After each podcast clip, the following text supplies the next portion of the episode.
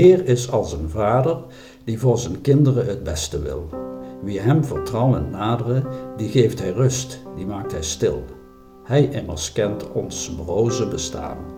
Want stof zijn wij, een teer geluk als rozen. Zo schoon, zo snel voorbij, als gras zijn wij, als blaren. Wanneer de najaarswind door 's levensboom komt varen, wie is er die ze vindt?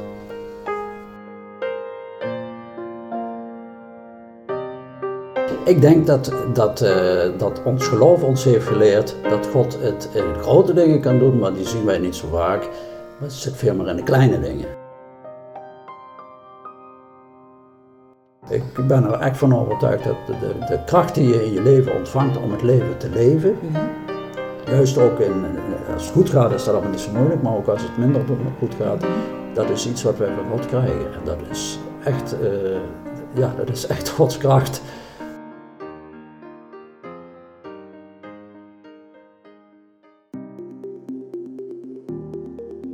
Welkom bij de podcast Zin, een podcast van de wijkgemeente Zuidwest in Veenendaal. In deze podcast komen gemeenteleden aan het woord. Zij delen hun favoriete zin in de Bijbel en vertellen hoe deze in hun leven betekenis krijgt. Ik ben Marije Stegenga. In deze vierde aflevering ga ik in gesprek met Albert. Albert deelt met ons zijn favoriete psalm. Hij vertelt hoe deze psalm troost biedt in een verdrietige tijd. Maar we leren van Albert ook dat troost in kleine dingen zit. En dat het in het leven ook een kwestie is van zelf steeds het goede willen zien in anderen. Albert, wat fijn dat je mee wilt doen aan de podcast. De podcast heet Zin en de bedoeling is dat we spreken aan de hand van een tekst uit de Bijbel. En ik begrijp dat jij hebt gekozen om een berijmde tekst met ons te delen. Ja. Zou je willen beginnen om die voor te lezen? Ja, dat ga ik doen. Dat is uit Psalm 103, het derde vers uit het liedboek. De Heer is als een vader, die voor zijn kinderen het beste wil. Wie hem vertrouwend naderen, die geeft hij rust, die maakt hij stil. Hij immers kent onze broze bestaan, want stof zijn wij. Een teer geluk als rozen, zo schoon, zo snel voorbij. Als gras zijn wij, als blaren. Wanneer de najaarswind door 's levensboom komt varen, wie is er die ze vindt? Nou, deze psalm, deze tekst, die hebben wij, heeft ons heel veel kracht, maar ook heel veel steun, heeft ons heel erg aangesproken in een periode dat het heel verdrietig was in ons leven. We hebben naast 3 zonen ook een dochtertje gehad, is overleden. En dan is het toch een hele moeilijke tijd. Mm-hmm. En dan zeker met de woorden die hierin staan, toch weer de kracht gevonden om ook verder te gaan. Maar ook dicht bij het geloof te blijven, dicht bij God te blijven. Mm-hmm. Ja, ja. Want het is een tekst waar aan de ene kant iets over de vreugde van het leven in zit, hè? Dat wellicht in kleine dingen zit. Ja. Maar het is ook wel een beetje een verdrietige tekst. Ja, het is een tekst waar zowel waarin staat dat je op God mag vertrouwen, dat hij als een vader voor je is. Nou, in zo'n periode dan zeg je tegen God, hey, hallo, een mooie vader ben jij. Moet dat gebeuren? Daar zit ik niet op te wachten, dat wil ik niet. Het geeft zoveel verdriet. En van de andere kant realiseer je ook dat daar staat, ja, dat we altijd maar denken dat het leven gaat zoals het moet gaan, maar dat het ook wel eens anders gaat. En als het dan anders gaat, heeft dat zoveel impact dat je toch weer terugkomt bij de kern die we schijnbaar allemaal meegekregen hebben. Dat je zegt, dat vertrouwen moet ik toch weer hebben. Dat God als die vader, even in dit perspectief als vader, voor mij is God veel meer kracht en liefde. Ja. Dat je dat daarin kunt terugvinden, dat vind ik wel heel mooi, ja. En dit is een tekst, hè, waarvan je vertelt, die heeft ons veel steun en kracht gegeven. Hoe is dat dan? Hoe werkt dat praktisch? Pakken jullie dan samen de Bijbel? Of wordt zo'n lied in de kerk gezongen? Ja. Of? Nou, het mooie is altijd dat je in zo'n periode zie je het zelf niet zo erg zitten, maar dan zijn er toch altijd mensen, en ik noem het eigenlijk engelen om je heen, die zien, deze tekst kregen we op een kaart van iemand. Okay. En dan lees je dat samen. En in zo'n periode ervaar je ook dat het dan ook wel heel fijn is en goed is dat je bij de kerkelijke gemeenschap, dat wil niet zeggen dat andere mensen niet naar je omkijken, mm-hmm. maar juist uit die gemeenschap, dat er mensen zijn die je zijdelings kent en die komen eens even aan en die zeggen, mag ik even bij je op bezoek komen, ik kom mm-hmm. even naast je vrouw zitten. Ja. En het zijn, ik denk dat dat de engelen zijn die op je weg komen. En jij zegt tegen mij, hoe hebben jullie dat ervaren? Ja, strompelend zijn we verder gegaan. Ik denk dat iedereen dat wel herkent. Maar dat in die periode gelukkig, dat je door die mooie ontmoetingen met mensen, maar ook gewoon, ook denk ik, ook onze Calvinistische nuchterheid van, we moeten er toch ook door. En het ene been voor het ander. Precies, precies, ja. En je zegt, dan komen er mensen op je pad en die reiken je dingen aan. Dat zijn wellicht ook engelen. Of in ieder geval mensen die je iets van God laten zien in die tijd. Is dat... zo zwaar zou ik het niet willen. Nee. Maar ik denk dat ons geloof ons heeft geleerd dat God het in grote dingen kan doen, maar die zien wij niet zo vaak. Maar het zit veel meer in de kleine dingen. Ja. In de mooie dingen, het omzien naar elkaar en dat blijft toch, En ik denk dat je in zo'n periode ook, vaak heel snel de kleine dingen wel ziet, die ervaar je, daar ben je toch wat sensitiever in. Dat je dat in een donkere tijd zie je die kleine dingen beter. Tenminste, zo is dat het. Dat is jouw ervaring. Ja, dat is mijn ervaring. Ja. Ja. Ik wil daar nog wat bij vertellen, mm-hmm. in deze psalm. Ja. Jaren daarna, toen zijn we een keer op een reis in Israël geweest en met een collega van school, hij gaf bij ons op school godsdienst, maar hij was ook predikant. En hij zegt, we gaan naar Israël, maar het is niet het land van de zondagschool. Hè? Dus maar we waren in Capernaum en we liepen door die ruïnes en hij vertelde daar wat over. En toen zei hij, ga nou eens even hier zitten, ik wil jullie wat vertellen. Hij zegt, kijk, dit is nou echt waar Jezus gelopen heeft. Hij zegt, dat nemen we aan en dat weten we ook. Kijk, zegt hij, in dat hoekje daar. Daar zit een mens die is verlamd. Hij zegt, en het kan zijn dat hij ziek was. Hij zegt, maar ze bedoelen eigenlijk, daar zit iemand die door het leven lamgeslagen is. Hij zegt, en dan komt Jezus langs en die zegt, mens, dat is ook wat. Geef me je hand eens, ik zal je helpen opstaan.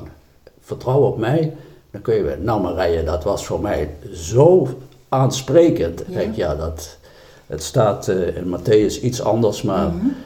En dat vond ik ook met deze psalm een meespelen. Van, dat is me zo bijgebleven. Ik dacht, inderdaad, zo is het mij ook overkomen.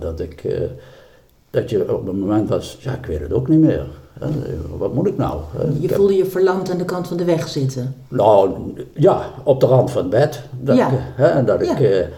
Dat ik dacht van, hoe moet ik nou verder? Mijn vrouw is helemaal depressief ervan. Ja. En ik heb nog 2 kinderen lopen. Hoe moet dat verder? En toen we daar heel raar, jaren later, aan denken, dat is mij ook overkomen. Zo. Dat je bij de handen bent gepakt. Ja, dat je een bepaalde rust over je voelde komen. Daarvoor zeg ik dus straks al, ik denk dat, tenminste mijn geloof, ik geloof dat ons geloof is kracht, is liefde. Dat is geen man met een baard op een wolk of weet ik het. Dat vind ik... Want je hebt die kracht en die liefde dus ervaren, maar niet heel groots. Nee, absoluut niet. Nee, het gaf mij op dat moment weer de moed en de kracht om, kom op, schouders eronder. En anders zou zeggen, dat doe je zelf of dan krijg je dat. Nou, je hebt dat ervaren als... Ja, achteraf dacht ik op dat moment toen we daar stonden, denk ik, het zal ook wel een beetje met de sfeer te maken gehad hebben. En je kan het bagatelliseren, maar in ieder geval heeft het je geholpen om het ook beter te duiden, die ervaring. Ja, precies. En het gaf, nou laat ik het zo zeggen, Marije, in ons dagelijks leven gaan we maar door en we werken en we doen en het gaat allemaal. En op dat moment dacht ik, zie je, het hebben we ook tegen elkaar uitgesproken. Je moet kijken, het is toch realiteit, het is toch echt dat je dat voelt van het, zo kan het ook, ja. En ik kan me voorstellen dat als je zo'n ervaring hebt, en zeker als je hem dan achteraf zo sterk kan duiden, dat ook een soort vertrouwen geeft in het leven. Ja, nou moet ik zeggen, ik heb deze psalm ook gekozen. Jij schrijft ook van, is er iemand die een voorbeeld voor je is geweest? Ja, mijn moeder is een heel erg voorbeeld daarin geweest. Het was een nuchtere, Friese vrouw en die... Ja, die hadden ook wel eens problemen. En waren bij ons thuis liep het ook niet altijd zoals bij iedereen. Maar die heeft daar ook wel, dat is, want de Heer is als een vader. Nou ja, je zou kunnen lezen, ik vind eigenlijk nog veel mooier. De Heer is veel meer als een moeder. Ja. Dus mijn moeder is daar ook een heel erg voorbeeld in geweest van wat er ook gebeurt, kom op, we gaan door. Hè. En bekijk het leven dat je gekregen hebt, bekijk het ook. Ja, vrolijk is niet het juiste, maar we hebben het niet gekregen om er chagrijnig in te zijn. Natuurlijk, het verdriet gaat niet weg, maar we hebben het wel gekregen. We zijn kinderen van, dat zei ze altijd, we zijn kinderen van het licht. Hè, dus hou dat vast. We zijn kinderen van het licht? Ja, ja. Dat wil zeggen dat we toch dat licht gekregen hebben, of kinderen van de kracht, maar dat zei ze altijd. En ze heeft geen makkelijk leven gehad, dus ook helaas niet zo oud geworden, maar dat is wel iets... Ja, ik denk dat ik dat van me heb. Ik zie het niet zo somber in. Nee. Maar dan is zo'n ervaring die ik nu vertelde, ja, dat doet je wel heel erg goed. Dan denk je, ja, inderdaad. Maar het heeft er ook mee te maken. Op dat moment sta je er denk ik ook voor open. Ja. En daarop voortdurend vind ik dus ook... in alle perikelen die ook in onze gemeente gebeurd zijn. We zijn gefuseerd en we moeten samen verder. En toch denk ik, ja, als je het van de andere kant bekijkt... nou, het is toch mooi dat we nog weer met elkaar verder kunnen. We hebben tenminste nog een gemeente en een kerk. En proberen ook, naast alle moeilijke punten die erin zitten... ook te zien, nou, met elkaar kunnen we er ook wat van maken. Ja. Want we zijn kinderen van het licht. Ja, vind ik wel. Ja. Oh, wat mooi. Ja. Hey, even terug, ik ben benieuwd, hoe deed jouw moeder dat dan in de praktijk? Dat voorleven van dat geloof? Nou, die deed dat heel nuchter. Ja. Ik moet er wat bij vertellen, mijn vader was katholiek van huis uit, dus om de lieve vrede om met mijn moeder te kunnen trouwen is die gereformeerd geworden, maar mijn vader was eigenlijk een katholieke gereformeerde of een gereformeerde katholiek. Ja. Dus, dat haal je er niet uit door dus wij zijn in een toch wat vrijere, wat mooiere wereld opgegroeid in het zuiden van Limburg. Ja, we waren natuurlijk midden tussen de katholieken. Want jouw moeder die verhuisde vanuit Friesland? Nee, mijn moeder woonde al in Limburg. Mijn opa die kwam om in de mijnen te werken, kwam die uit Friesland. En mijn vader is naar Limburg gekomen. Ja. En dus wij waren toch in een vrij open en makkelijk gezin. En mijn moeder had een hekel aan allerlei, haar broers waren nogal gereformeerde broeders en zeiden, nou dat hebben we gehad, dat doen we niet meer. Nee. Dat kan nooit de bedoeling zijn. Die hadden een bepaalde vrijheid over zich, maar van de andere kant ook, ze zeggen, hou dat licht vast en ook gewoon de nuchterheid van, dingen gebeuren en als je het niet meer weet, nou dan bidden we ervoor. Maar wat in de gereformeerde kerk nadrukkelijk, in ieder geval vroeger op de voorgrond stond, was die schuld en die zonde. Nee, dat zat eigenlijk helemaal niet in jullie gezin. Nee, absoluut je mocht niet. Gewoon vertrouwen dat je kind van het licht was. Ja, precies. En kijk, zij had door in haar jeugd ervaren hoe zwaar dat zo'n gereformeerde opvoeding op je kon drukken. Ja. Had zij ervaren, zondags mocht ik. Nou, ja, niet dat we alles op zondag deden, maar we gingen 's morgens naar de kerk en 's middags gingen we wandelen. Ze zeggen, we gaan geen twee keer, we gaan wat leuk doen. En dat ervaar je ook hoe mooi het is. Ja. En ze heeft ons daar ook heel erg in voorgeleefd. Ja, heeft ons ook daar... ondanks... En je zegt, ze had zelf geen makkelijk leven, dus ze maakte ook nare dingen mee? Ja, ze heeft nare dingen meegemaakt in haar leven, maar heeft... altijd, want helaas mijn jongste broer is al overleden, we zijn met 3 broers. Maar wat we zijn, hebben we echt aan onze moeder te danken. Die heeft ons echt door al die periodes met hard werken, maar ook met heel veel optimisme doorgegaan. Ja, dus heeft jullie echt veerkracht geleerd? Zeker. Ja, want wat jij zegt, Marije, dat realiseer ik me, dat is zo, ja. Want ook in die moeilijke periode waar ik toen straks had, dan dacht ik vaak aan mijn moeder. Denk, die had ook een hoop meegemaakt, maar die is ook doorgegaan. En die had ook vertrouwen dat het kon. Ja. En wat ik van mijn moeder geleerd heb, dat je ook, in hoe moeilijk het ook kan zijn, dat je ook liefde moet blijven geven. Ook naar de mensen toe die je wel eens op de ziel trappen, die je niet zo mooi behandeld hebben. Ja, dat vond ik heel knap, dat ze toch altijd zei, ja, maar we moeten toch nog weer eens even met hem praten of even naar hem toe gaan.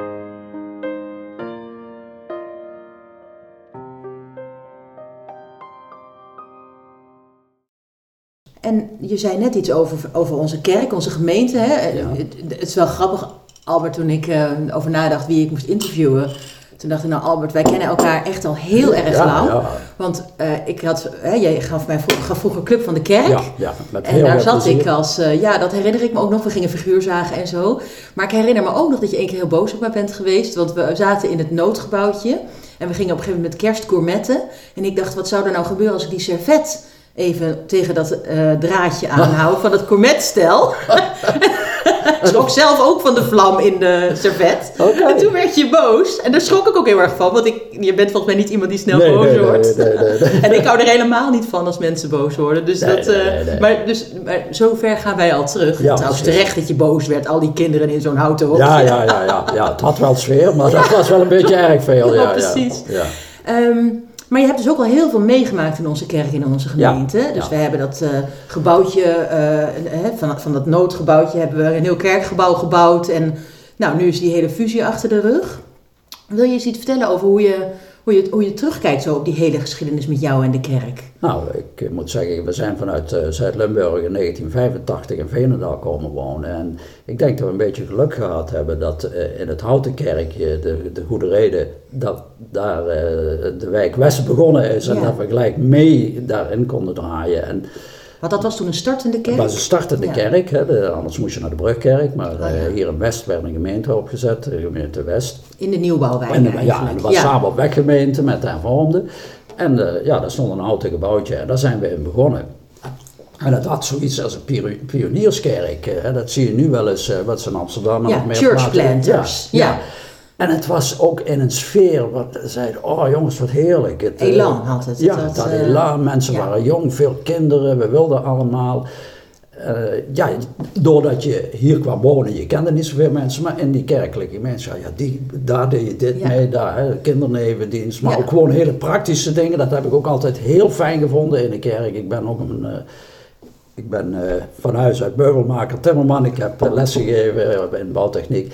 Dus ik vind eigenlijk, gewoon praktische dingen doen voor de kerk vind ik ook heel leuk. Ja, om gewoon bij te dragen aan het gebouw. Of aan als er wat getimmerd moet worden of wat gedaan moet worden. Ja. Maar het mooie was dat we met z'n allen daar graag een gemeente wilden hebben. En er moest wat gedaan worden. En het leuke was dat er allerlei activiteiten. Nou, toen ben ik vrij snel in het jeugdwerk gerold. En dat heb ik altijd met zo verschrikkelijk veel plezier gedaan. Het was zo ontzettend leuk met elkaar. Ik moet zeggen, we hadden ook een hele leuke ploeg. Maar ook, er kon veel. Het ging ook in een goede sfeer. Ik vond ook, zeker daarna hebben we de Goede Reden gebouwd. Nou, dat is... ook met heel veel acties, met bazaars en weet ik het allemaal. Musicals van alles. Echt een Goede Reden gebouwd. Dus we waren super trots dat we zo'n mooi gebouw hadden. We hadden ook nog een dominee, 2 dominees die er heel goed bij pasten. Ja, en eigenlijk nooit kunnen denken dat 25 jaar later dat die afgebroken zou worden. Ja. Dat is natuurlijk van één kant jammer. Van de andere kant, we weten allemaal, in het leven gaat het, soms worden dingen afgebroken. Maar er komt ook weer wat nieuws voor terug. En, als ik terugkijk op de periode, is het een ontzettend fijne periode geweest. Ja. Maar je moet je ook realiseren, de tijd verandert. Het is niet meer 2000, het is niet meer 1990. Nee. We zitten in een heel ander tijdsgevricht. En het zal anders gaan. Maar dan kom ik weer een beetje terug op, we zijn allemaal kinderen van het licht. En soms zoeken we het licht en soms zeggen we, goed, het licht zie ik ook ergens anders. Maar dat is ook prima, wat ik wel jammer vind, dus dat het dat de kerk vergrijst. Daarom ben ik heel blij dat ik met een jongere iemand hier aan tafel zit. En waarom is dat jammer dat de kerk vergrijst? Nou ja, ik denk dat we ook jonge mensen nodig hebben, want die brengen ook... Het mooie vind ik van ouder worden is dat je milder wordt, dat je ook de dingen allemaal niet meer, dat hoeft allemaal niet meer zo zwart-wit en precies zo, dat heeft helemaal niet zoveel zin. En dat vind ik mooi van jonge mensen, die komen met nieuwe ideeën, met elan, mooie andere liederen, mooie muziek, andere manieren. Laat maar komen. Dat vind je fijn? Ja, want er zijn natuurlijk ook oudere mensen die denken, nou dan verandert er ook zoveel en dan moet het allemaal anders. Nee, maar daar heb jij niet zo'n last van? Absoluut niet, nee, helemaal niet. Ik vind het juist mooi als er weer eens wat anders... dat is toch het hele leven. Ik bedoel, we leven ook niet meer zo als 20 of 25 jaar geleden. heeft er denk ik ook mee te maken dat je er ook niet bang voor hoeft te zijn. Ik bedoel, iedere verandering is misschien geen verbetering, maar is wel weer eens iets nieuws. En ja, laat het alsjeblieft gebeuren. Ja. Maar daar spreekt ook wel een soort vertrouwen uit. Ja. Dat je niet zo bang bent dat er dingen stuk gaan of verloren gaan? Of... Nee, ik denk het niet. Kijk, als je om je heen kijkt, wij mogen ook van geluk spreken hier in Veenendaal. Ik kom uit Zuid-Limburg. Nou, daar was je als protestant gereformeerd tussen een hele grote katholieke gemeenschap en een klein kerkje. En nu is het eigenlijk omgedraaid. Hè? Als je bij de katholieken kijkt, hoe hard het daar terug... En die hebben ook vertrouwen dat het doorgaat. En, het zal anders worden, Marije. Misschien zitten we dadelijk nog maar met de 1 PKN-kerk in Veenendaal. Dat zou best kunnen. Ja, het wordt anders. Maak je je daar zorgen over? Ik vind het jammer, laat ik het zo zeggen. Ja. Maar zorgen niet, nee. Want ik denk dat het... dat we er ook voor ons... Dat we als ouderen ook moeten nadenken. Kijk, je denkt als je wordt ouder... Ja, wat heb ik nou niet goed gedaan dat mijn kinderen niet meer naar de kerk gaan? Ja. Nou ja, dat kan ik ze begrijpen. Die hebben partners die niet kerkelijk meer levend zijn, hebben andere ideeën erover. Ja. Nou prima, het zijn geweldig goede mensen die goed in het leven staan met een hele mooie levensvisie. Nou, dat is ook prima. Misschien is het dadelijk wel zo dat we met hele kleine groepjes overblijven. Dat zou best eens kunnen. Maar dat de kracht en de liefde verdwijnt niet. En hoe zie je de kerk dan? Is dat iets waar wij voor moeten zorgen als mensen? Of zorgt God voor de kerk? En is de kerk ook essentieel voor het geloof? Ja, kijk, dat is de andere kant, Marije. Dat ben ik met je eens. Want wat ik heel erg mis in deze tijd is wel de ontmoeting met elkaar. Ja. Dat is ook een heel mooi aspect van de kerk. En in die ontmoeting heb je het over koetjes en kalfjes, maar heb je het ook wel eens bij elkaar als je iemand ziet van, joh, hoe is het met jou? Ja, het gaat helemaal niet, ik ben ziek geweest of dat is gebeurd. En dat mis je heel erg. Jij zegt van, zorgt God voor de kerk? Dat vind ik altijd heel lastig. Ik weet het niet. Nee. Ik ga ervan uit dat dat zo is. Okay. Maar ik denk dat God wel tegen ons zegt, ja, het is ook jullie kerk, kom op, handen uit de mouwen. Ja. En dat doen we ook, maar ja, ik denk niet dat we alles in de hand hebben. Maar ik denk wel dat we vertrouwen mogen hebben dat het doorgaat. Is misschien niet zo geen dooddoeners over, zeg maar dat ik vertrouw op God dat het wel doorgaat, dan gaat het wel. Nee, we moeten er wel hard voor werken. Nee, het is ora et labora, precies, zeg maar. Precies, dat is ook zo, ja. Maar en hoe werkt dat bij jou? Is die kerk voor jou essentieel voor je geloof? Ja. Ja? Ja, ik merk wel, zeker nu ook in de coronatijd, we kijken dan online en enkele keren gaan we naar de kerk. Maar ik mis dat toch wel, iets met je erin. Ik denk dat het wat je mist is toch ook de kracht die eruit komt, die je erop doet. Dat doe je toch niet, dat doe je voor de tv ook wel een beetje, maar voor de laptop maar niet echt. Ja, dat mis ik wel heel erg. Ja. Maar ik vind het wel interessant wat je zegt, want ik heb nu een aantal mensen geïnterviewd. En wat me opvalt is dat mensen eigenlijk heel verschillende dingen beleven aan de kerk. Ja. En jij zegt dus, ik beleef daar een soort van kracht aan die ik ook minder beleef voor de televisie. Ja, kijk, dat is... Het is toch een gemeenschappelijk iets wat gebeurt. De dominee die doet de dienst, maar je zit er ook met elkaar als gemeenschap. En dat doe je, dan voel je toch daar ook die... Ja, kracht is een groot... Ja, vind ik wel, kracht. En dat voel je daar toch. Dat voel je toch weer wat... Nou, eerder refereerde je ook aan God als zijnde een kracht. Ja, ik ben er echt van overtuigd dat de kracht die je in je leven ontvangt om het leven te leven... Ja. Juist ook als het goed gaat is dat allemaal niet zo moeilijk, maar ook als het slecht minder goed gaat... Mm-hmm. Dat is iets wat wij van God krijgen. En dat is echt, dat is echt Gods kracht. En dat bedoel ik niet hoogdravend hoor, absoluut niet. Maar dat is, en dan zeg je, en mensen die dat niet geloven hebben, die geen kracht hebben, die zullen het ook hebben. Die zullen het misschien ergens anders, maar dat doet er niet toe. Voor mij is... Ja, daar vraag ik ook naar. Hoe werkt het bij jou? Precies. Ja. Voor mij is toch nog steeds, God is kracht en liefde. Ja, en en we weten allemaal dat we zonder die liefde... bestaan we niet, kunnen we niet verder. En dat is ook het moeilijke soms, ook in de situatie waar we nu zitten, samen op weg naar die kerk. Ja. Ja, dat vergeet ik ook wel eens, want dan loop ik ook lelijk te doen over, wow, die doet dit, die doet dat. Maar van de andere kant, er gebeuren gelukkig ook hele mooie dingen. Dat we met elkaar dingen doen en dat straalt kracht en liefde uit voor elkaar. Ja. Bezorgdheid voor elkaar. Dat. Maar is het dus ook zo dat als jij in de kerkdienst bent, dat jij daar iets van die kracht en liefde ervaart, meer dan hier achter de televisie? Ja, beslist. Ja. Ik noem één ding, Marije. Er zijn een aantal liederen die zo mooi zijn als je die samen zingt in de kerk. Hè. Als je mag zingen, de vreugde van dit huis, of de vreugde voert naar dit huis. Ja. Nou, hoe mooi is dat, als je dat met elkaar kan zingen, dat je allemaal blij bent, dat je er weer mag zijn, dat je,